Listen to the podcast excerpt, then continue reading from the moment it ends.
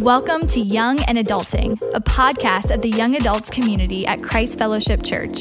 Our hope is to create a safe place for authentic conversation around the ins and outs of life as we all try to navigate following Jesus in the world we live in today. Thanks for joining us and welcome to the conversation. What's up, friends? Welcome back to the Young and Adulting podcast. My name is Ryan, and super excited about the conversation that we're going to have today, but also really excited because I am joined by two incredible guests. I have the one, the only, Ty McMillan is here with me. Ty is the kind of the campus pastor of our CFSEU campus. He's a professor at the college here at Christ Fellowship. And we also have the one, the only Mike McGee is with us. And Mike is a pastor on staff at our Boynton campus, has his hands in a lot of different things. But I'm excited because these both these men are brilliant and way smarter than me. So we'll see how you feel in about an hour. Yeah. if this podcast goes an hour, we're in trouble. Understood.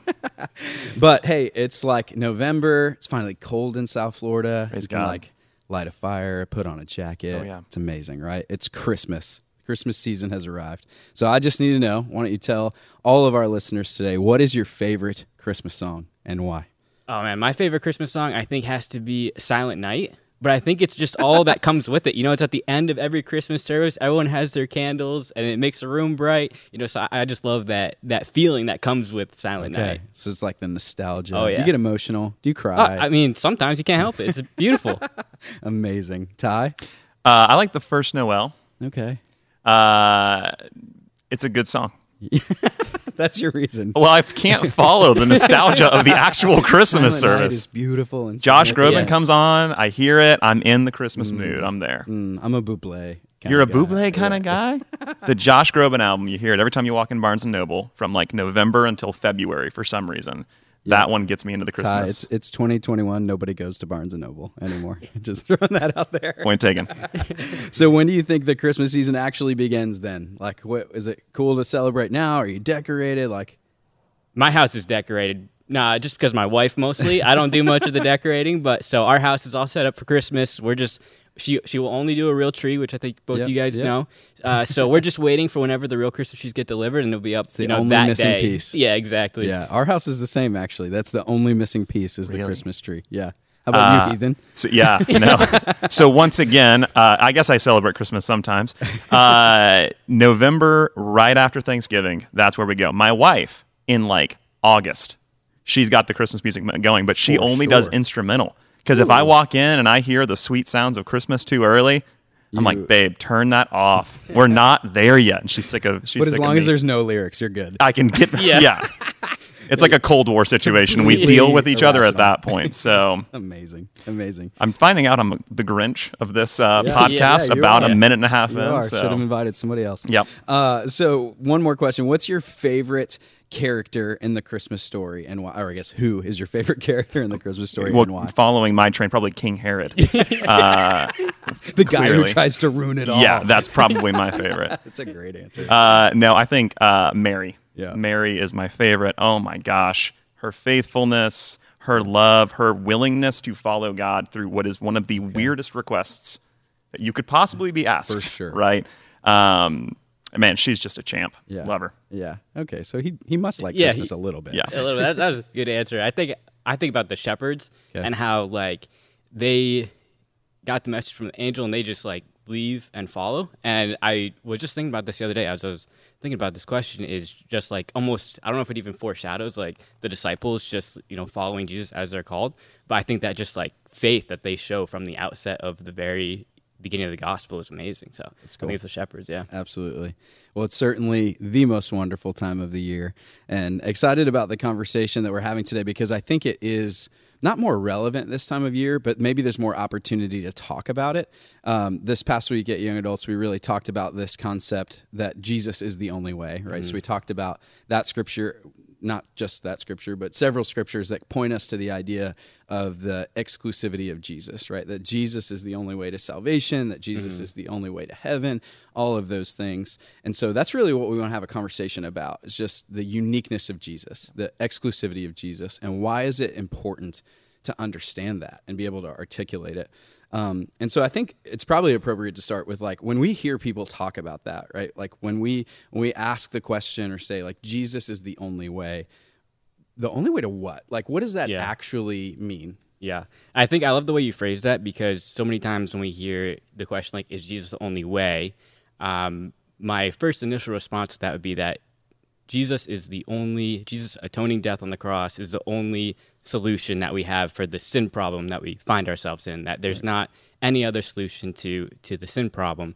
Um, but I think the question behind the question often is how do we know we're going to heaven or how does um, if i have a friend who is just so loving and caring and kind and generous but don't have relationship with jesus whether they're atheist agnostic buddhist whatever do they have a chance you know or like the questions about what about people in remote parts of the world i've never heard of the gospel, never heard of Jesus. Can they be saved if Jesus is the only way? Or what about even people in the Old Testament? You know, can can they be saved? So I think I love the way you stated that. That it's not um, not just is Jesus the only way, but then kind of what's the question sort of behind that?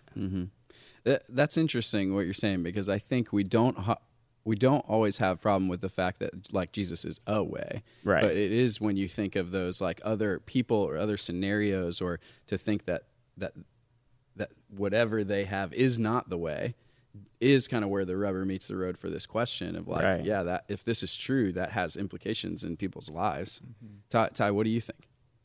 Yeah, I think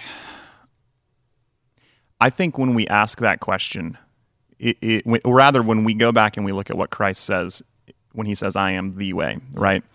I think that we sometimes only answer or we only think Christ is talking about this idea of where are you going to go when you die? Right. I am the only way to mm-hmm. heaven. Right. I don't think that that's entirely what Christ is thinking about. I think that there is an element of that in Christ's answer, but I think actually the way that Jesus is talking about is the way to a redeemed and whole experience That's right. with God, with creation, even with yourself, Right. even with understanding your own identity. And I think what Jesus is offering there, it's not just come follow me and you can get to heaven Right. but rather he's saying, "Come, follow me, and you can have experience life in the way that it was meant to be experienced." Right. Mike used that term, atoning death, right? And the atonement, this idea of what what makes us right with God. Uh, a lot of folks might look to just the cross for where the atonement begins and where the atonement ends. But I think that when you look at the words of Jesus, when you look at the teaching of the early church, I would argue actually that the atonement began at conception. The atonement began when Christ was being formed within the uh, womb of Mary and continues on. The reason being, God wants to invite us into a full life, into an entire way of being. Um, and so I think when Jesus is inviting, it's not just, hey, this is the only way to heaven. It's, hey, this is, I am the way to life as it was intended to yeah. be. Yeah. Right. I think that makes sense because it's not just I am the way, but I am the way, the truth, the life, and no one comes to the Father except through me, right? So it's saying that that that life that you were designed for, that holistic life that you've talked about, you know, happens in relationship with the Father through Jesus, right? Right. And it, it actually reminds me, you know, uh, for, for a long time, believers are, are referred to in, in the early church not even as as uh, Christians, but as followers of the way. Right. Right. Um, followers of the way of Christ, and I think that's true for us today. Yep. Your identity as a Christian is not just I have checked off a box, and so one day I get to go to heaven. Right. It's actually I am a follower of the way of Jesus, and my life and my interactions and my even understanding of myself is different because I'm following His way. That's Yeah. right. Yeah. Yeah, and I do think that's worth talking about because when you start thinking about even just the way we live and the decisions that we make, like one of the things that we see in scripture is like God's ways are higher, God's ways are better. The, the way of Jesus in in contrast to the way of the world is a better way. Mm-hmm. Like the way the way that Jesus helps us to understand everything, right? Like how how do you deal with uh, people who hurt you? How, how do you deal with inconvenience? How do you deal with uh, relationships? How do you deal with and and the way of Jesus that we see in Scripture is so contrary to the way of the world. I think it underscores that idea of like it's not just the way to salvation, but actually the, the way of Jesus is better, Yes. you know, than, than our own way um, and how we would live our lives. So, man, I think that's such a great answer. And, and just to kind of remind everybody the importance of the conversation, like, um, these are these are theological questions that have like practical implications, right? And Right. so we're about to celebrate something that a lot of us like don't even really understand, you know, like because if if what we're saying about Jesus is not true, we we don't have much to celebrate at Christmas, right? Like we're we're actually taking time to celebrate the the divinity of Christ and and God's entrance in into the world to make a way for all of mankind. Um, it's not just like showing up at church on one Sunday a year or whatever and singing the songs and lighting the candles Yeah. and Silent Night. It's going to be amazing. It's it's no like this is this is God in the flesh, Yep. and it changes everything. You Yeah. know? Um, you know, Ty, you talked about Mary a little bit. Yep. You know, your favorite character in the Christmas Love story. you talked about how kind of what makes Jesus unique is not just his life and death, but even like conception, like Mm-hmm. that. So maybe talk to us a little bit about, you know, like obviously as Christians, there's this foundational belief that Jesus is born of a virgin. Right. Why does that matter? Yep. Yeah, I think when you look at what God's trying to accomplish in Jesus Christ, in, in that atonement theory that we were talking about, there are so many layers as to what God is trying and succeeding to do in the person of Jesus. One of those things is that what we read in Scripture is that there is this humanity that is following in the way of Adam. Right. And that's the humanity that every one of us is a Yeah. part of, right? It's a humanity that follows in the example of Adam and Eve when they eat of the fruit, they Right. choose selfishness and pride over Yep. selflessness and God adoration. That's right. And, and if you look in the mirror, you know, you see someone who follows in Adam's example, right? I'm, I'm typically most concerned with myself. Mm-hmm. That's right. And I'm willing to compromise my morals the moment that they get uncomfortable, Mm. right? Um, that's this first humanity, this Yep. humanity of Adam. In the book of Romans, Yep. chapter 5, it describes that there is a second humanity Mm-hmm. that's now been started in the person of Jesus right. Christ.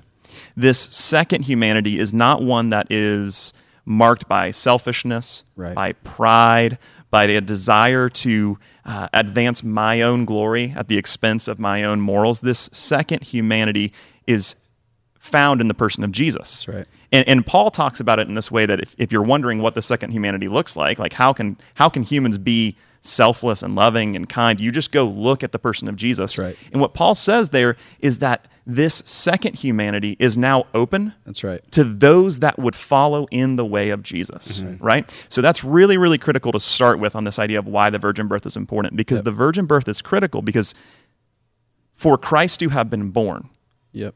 just like any other person, Right. he would have been born by Same the sinful seed of a man Right. into the sinful uh, womb of a woman Yep. and born into a sinful world, That's right. right? But just like God did a miraculous birth of Adam when he formed him from the dust and Yep. formed Eve from his rib, Yep. God now does a second miraculous birth, but this one he does slightly differently. You see, Adam is is is formed a man, but Christ is formed a baby. Mm-hmm. The reason is so that Christ could experience the entirety, right. the fullness Yep. of the human experience. Right. Christ was not dying for 33 and ups. Yep. Yep. Christ was not dying for Right. grown men in the Middle East. Christ was dying for all of humanity. right. And so, from the moment that he was born and highly dependent on his parents, Mm-hmm. to the moment that he's growing up and getting lost in the temple as a little boy, Yep. to the next moment that he's passing his, like, I don't know, driver camel license, right? Puberty, all of these things that Yeah. we just kind of imagine Jesus doesn't really know what we're going through and he's not terribly interested. Right. Christ walked through every element of Yep. that. That's right. And it began Right. in the womb and it was finished on the cross. Right. Right? That and actually I would argue it's not finished on the cross, it's finished at the resurrection. Sure. Because there's this part of the human experience that's so um, inescapable that no matter where you live, no matter when you live, no matter how much money's in your bank account, we're all going to experience the same exact thing. Yep. And it's when we die. Yep. It's when we That's hit right. the grave. Right. Here's the cool thing about Christ's humanity. That's right. He hits the grave. Yep. He faces it full on. Yep. three days is duking it out with death. Right. And then just gets up Emerges on the other side. Yep. Come on. Emerges right. victorious. And he says, this second humanity, it doesn't end like the first. Yep. Mm-hmm. The first right. ends with death, and you've got all of human history to prove it to you. Right, but this If one you want to see how life. mine ends? That's exactly right. Come it on. ends with Yep. victory over right. death. That's right. Starts in the birth, Yeah. ends in the death. Christ has redeemed every element of the human experience. That's right. Yeah, and I think you know one of the scriptures that you hear at Christmas is like from the book of Isaiah, "For unto us a son is born, for us a savior is, you know, child is given." And I think it emphasizes exactly what you're talking about that there there is this record about the birth of Jesus that declares he is different. You know, and I do I do find it interesting that like Christians, you know, we don't necessarily have problem with the resurrection, the the miracle of the resurrection, but for some reason, like the, we're like the virgin birth. I don't Yeah. know about Yeah. that. Like, man, like if God can raise Jesus from the dead, you know, if Jesus lived this perfectly sinless life, if he was tried and tempted in every way and was without, you know, fail or fault, it's really not difficult to believe that Jesus was born of a virgin Oh, yeah. and as you said from the very beginning sets him apart and Mm-hmm. you know like Mike, one of the things that we I think is important to talk about is just like the uniqueness of Jesus, right? And this is one of the things that that sets Jesus apart, right? He he is different from anyone and everyone who's ever existed, you know. Um, but what are some of the other things you would say that make the person of Jesus unique and different? Yeah, one of the things I think stands out uh, to, especially it stands out to Paul, I think, in what he says is, and, and I want to read uh, this quote I found from a, a German historian of uh, religion. He writes this.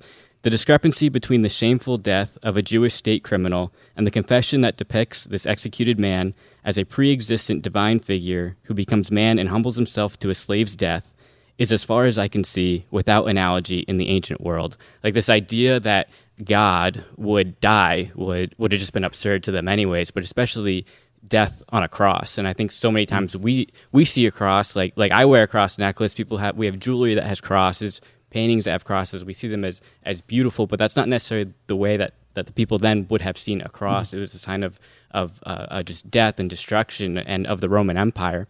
And I think for Paul, we see this play out in a lot of his letters where um, he says it's foolishness uh, to, to the Gentiles and a stumbling block to the Jews because of this idea of crucifixion. We see he even says, you know, I'm not ashamed of the gospel. Well, why would Paul be ashamed in the first place? It's because of the cross, because because God died what, what they would have said is a shameful death.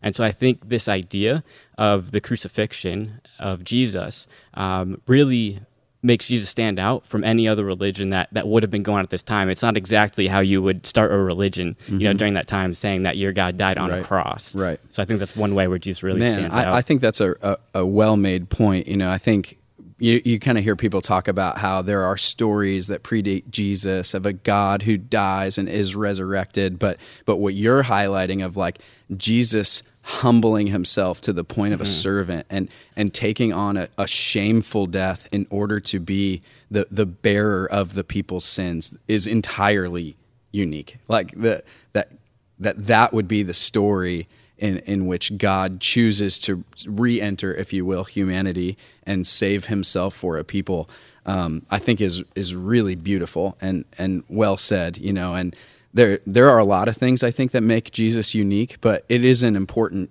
question Yep. because you know people will compared will compare Jesus and Christianity to other major world religions. You know, if if these millions and millions of people ascribe to um, Islam and Muhammad is the figure of that religion, and you know they, they will equate Jesus to figure key figures in other religions, you know, who might be prophets or teachers or different things like that.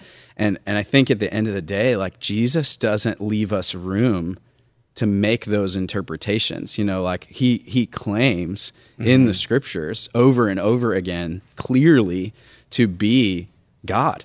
To, to be the savior of the world and and we could talk about all of the different instances and what he meant when he said and but at the end of the day like he makes exclusive claims of himself like the one we started with i am the way the truth and life and no one comes to the father except through me right that mm-hmm. you can't have a relationship with god without the person of jesus and so I think that's one of the reasons it's important to consider the uniqueness of Jesus because we can't lump him in with these other figures. Either Jesus is who he says he is, or he's not. You know, mm-hmm. and I think he also kind of inverts major world religions. You know, they flips them on their head in that most of the world's religions are about man finding a way to be back into relationship with God, right? That you in in Buddhism you achieve nirvana, and in you know Islam there's the fivefold path, all these different things where you would you would live according to rules and regula- regulations and law. Even Judaism, you know, was that right? Here are the, here are the list of the laws that if you uphold them will bring you into right relationship with God. Except mm-hmm. that the point of those laws it was to point to our inability. Mm-hmm. And, and so in Christianity, you know, other major, uh, major religions are about man making their way to God, but in Christianity, God comes to us. And I think in that, you know, it's part of what makes Christmas so significant because it's it's literally God coming to us when there was no other way, right, to be in relationship with Him.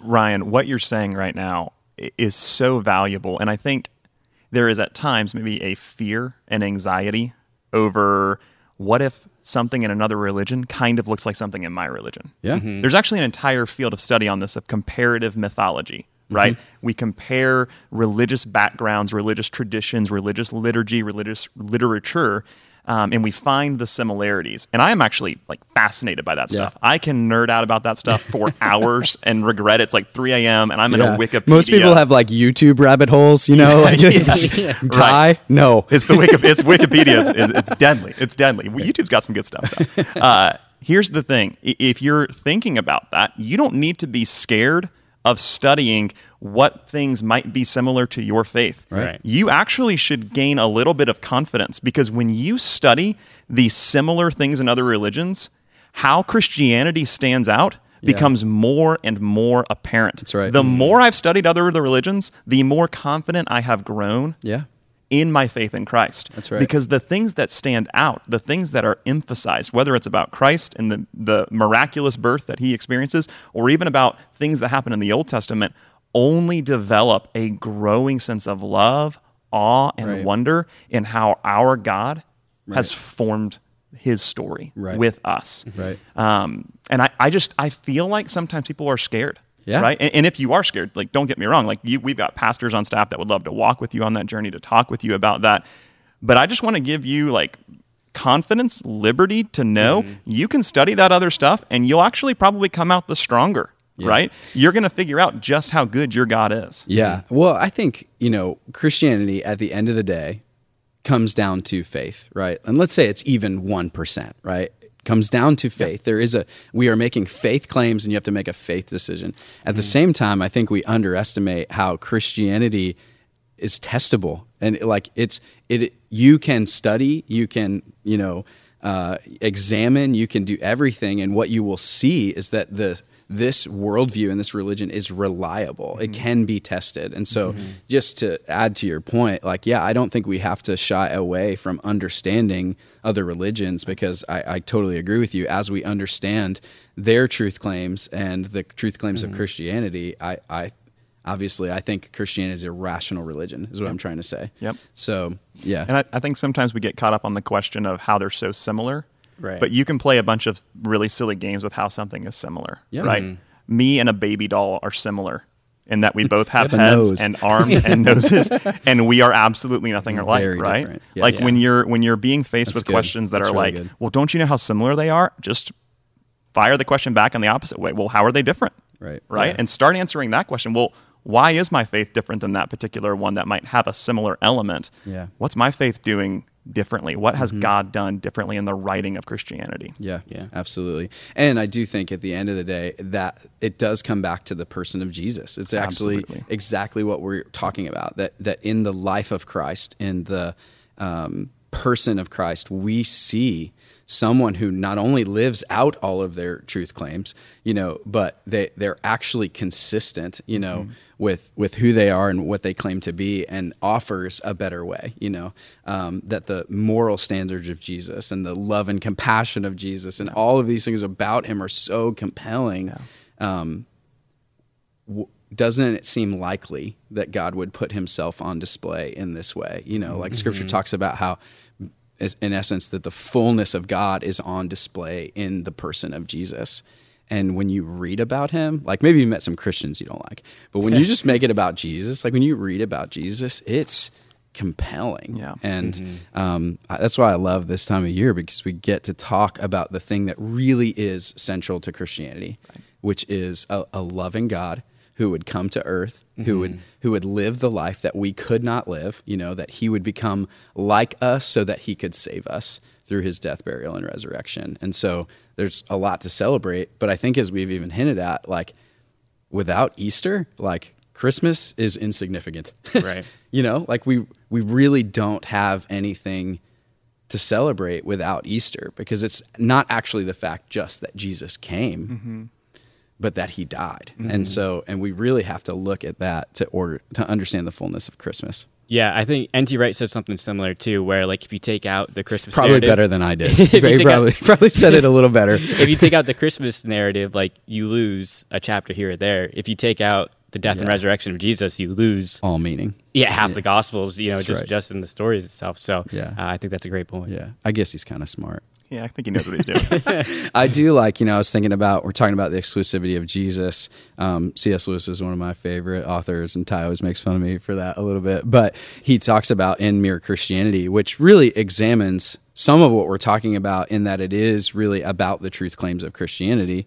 And when dealing with the person of Jesus, he uses this somewhat like kind of infamous argument of like, you know, that because of what Jesus says and how he lives, like there really are only three decisions that you can make about Jesus. Like either he is who he says he is, and he therefore must be Lord, um, or you know he he must flat out be lying. You know he is a liar because he he claims to be something that he is not. And the third option is that you know essentially that well then he must have been crazy. You know because of the like if if people walked around today wearing a toga and saying they were God we would probably think they were a lunatic, you know. Mm-hmm. But mm-hmm. but we go like that. That's not how we treat Jesus. Everybody would recognize a great teacher, a moral leader. No one dismisses Jesus as crazy, right? Mm-hmm. So either essentially what he says is he's either Lord or liar, and and we really have to make that decision about the truth claims of Jesus. It's true or it's not. You know, it's not kind of true. it's one or the other. So, well, as we maybe have conversations with friends and family members around the holiday season. And I'm sure your homes are nothing but peace, love, and joy and the spirit of the season. But maybe there's some tension around Wherever my wife is right now, she's like, her ears just perked up and she was like, Who's lying about our home right now? Well, I'm sure your home smells like a Christmas tree and tastes like cinnamon and is The nothing after but Thanksgiving, joy. it does. Not a moment sooner. Uh, I always get in an argument with people because I love Thanksgiving. Yeah. I love it. I feel like it's neglected. a little bit. Absolutely. Yeah. Uh, my friend says that don't worry, we take one day in the Christmas season to celebrate Thanksgiving. like, so, but anyway, as we have conversations with maybe people that we love, or we're around the dinner table in the coming months, and we're celebrating these things, or we're going to church with family, like, wh- what's maybe some practical tips that you would give for? When our friends or family members ask us questions about these things, because I think even just in our conversation, we're using certain vocabulary, we have a certain, you know, type of conversation that we're having. That's probably not how we would talk to people who are maybe asking us about some of these things. Maybe it is, maybe it mm-hmm. isn't. But what what would be some of the practical tips that either of you would offer for, you know, as you have these conversations throughout the season? Here's a few things to remember. Yeah, one of the first things I would do is try to learn from their perspective. Where are they coming from? Why why are they asking me about Christmas or about is Jesus the only way? So I think the first thing that we can really do is is seek to understand where they're coming from because I think it will better equip us uh, to answer the questions that they might have. It's good. It's good. Yeah, I think, and this is true for so many things in, in our faith walk, right? And in the understanding of religion. Um, there are three magical words that don't exclude you from your Christian faith. I don't know. Yeah. Right, right, right. You can say that, Yeah. and and you're not out of the club, Yeah. right? Yeah. Um, and, and and I say that frequently. In fact, I would rather say I don't know than just try to make up an answer on the spot. Right. Yeah. Right. Um, there have been times that brilliance has come out of uh, improvisation. Right. Uh, but most of the time, I just find myself confusing the other person just as much as I confuse myself. Right. And so um, I can offer my perspective. I can answer when I can, um, and then I can say, you know, I don't know. I'd Yeah. love to look at that more. I'd love to talk about that more. And if it's family home for for the the week, they've just in when you give the I don't know, you are giving yourself a key right back into this conversation. Like if you're worried, Right. like, oh no, is this my only chance to talk about this? Listen, the moment you say I don't know, you can then go back and say, hey, Yeah. you know that question you asked really got me and I really wanted to think on it and I, I actually came up with some other great. answers. I found some great resources. You just earned yourself another conversation. So don't Yeah, be it's really good. afraid to use those Yeah, words. That's good. Yeah. What I appreciate about that is Ty is like 30 times smarter than I am. And I appreciate your, your, your humility in saying, even as much as I might know about the subject, I'm still going to be willing to admit when there's something I, I need more information about.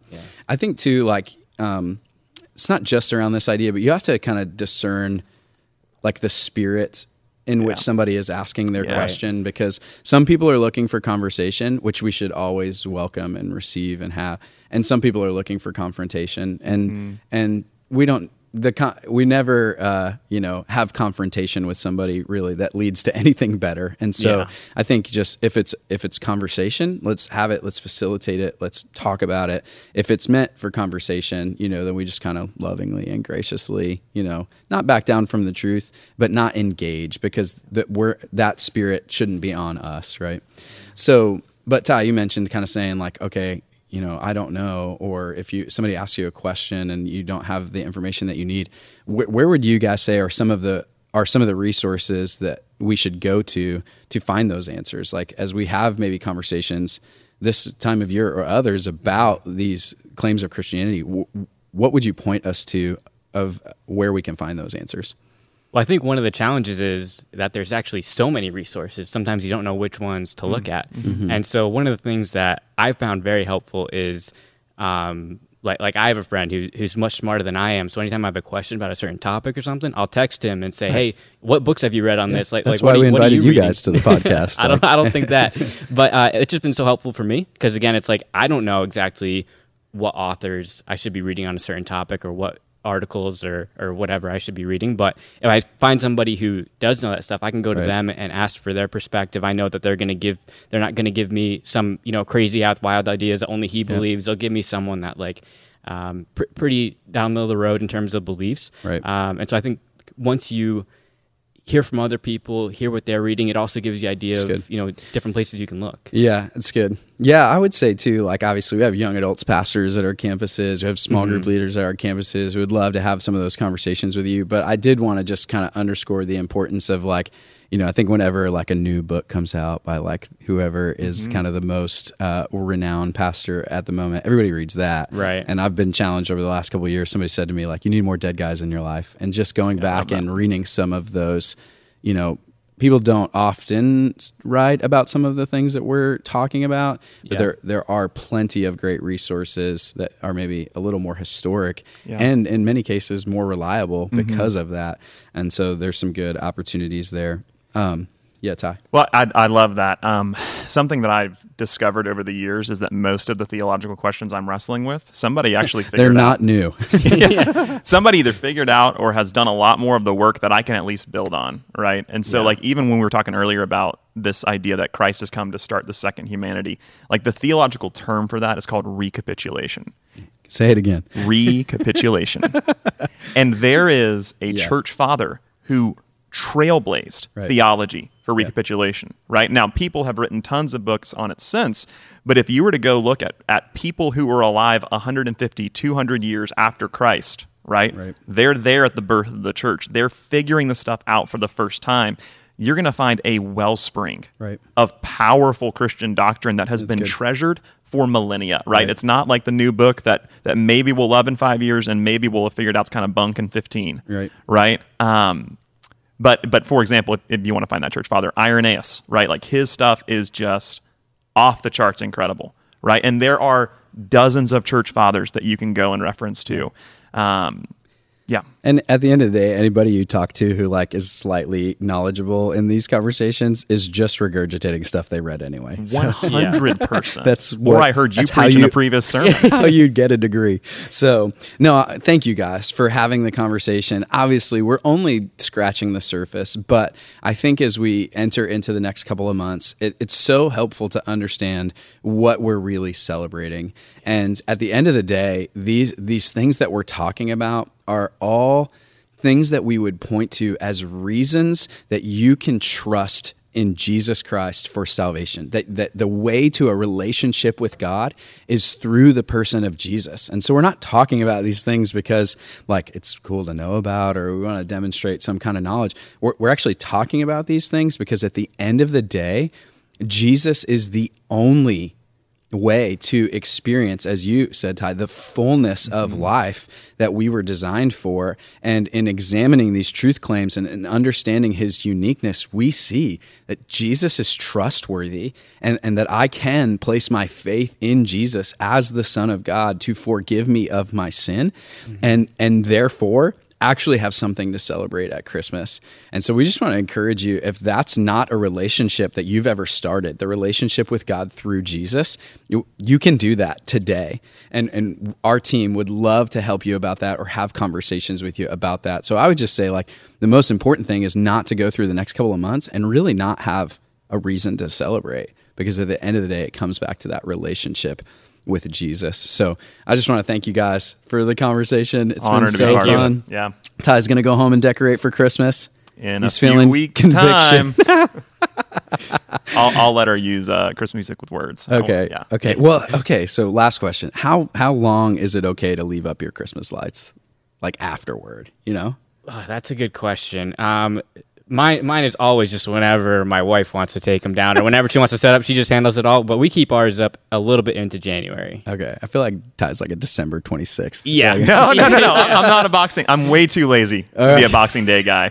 Uh, we usually go until the tree is dead, and then we're like, When okay, it I, I think brown. it's Now time. I- now probably I- we now I gotta wrap to. this thing up. Okay. I, I'm I'm comfortable with a lot of things. I would say if you hit Super Bowl, it's too long. That's yeah, Uh, yeah. yeah, yeah, yeah. Agreed wholeheartedly. At least we're at least we're on the same. We all agreed on that, one yeah. thing. Awesome, awesome. Well, thank you guys for joining us for the Young and Adulting podcast, and thank you to all of you who are listening in. We'll see you back here next time.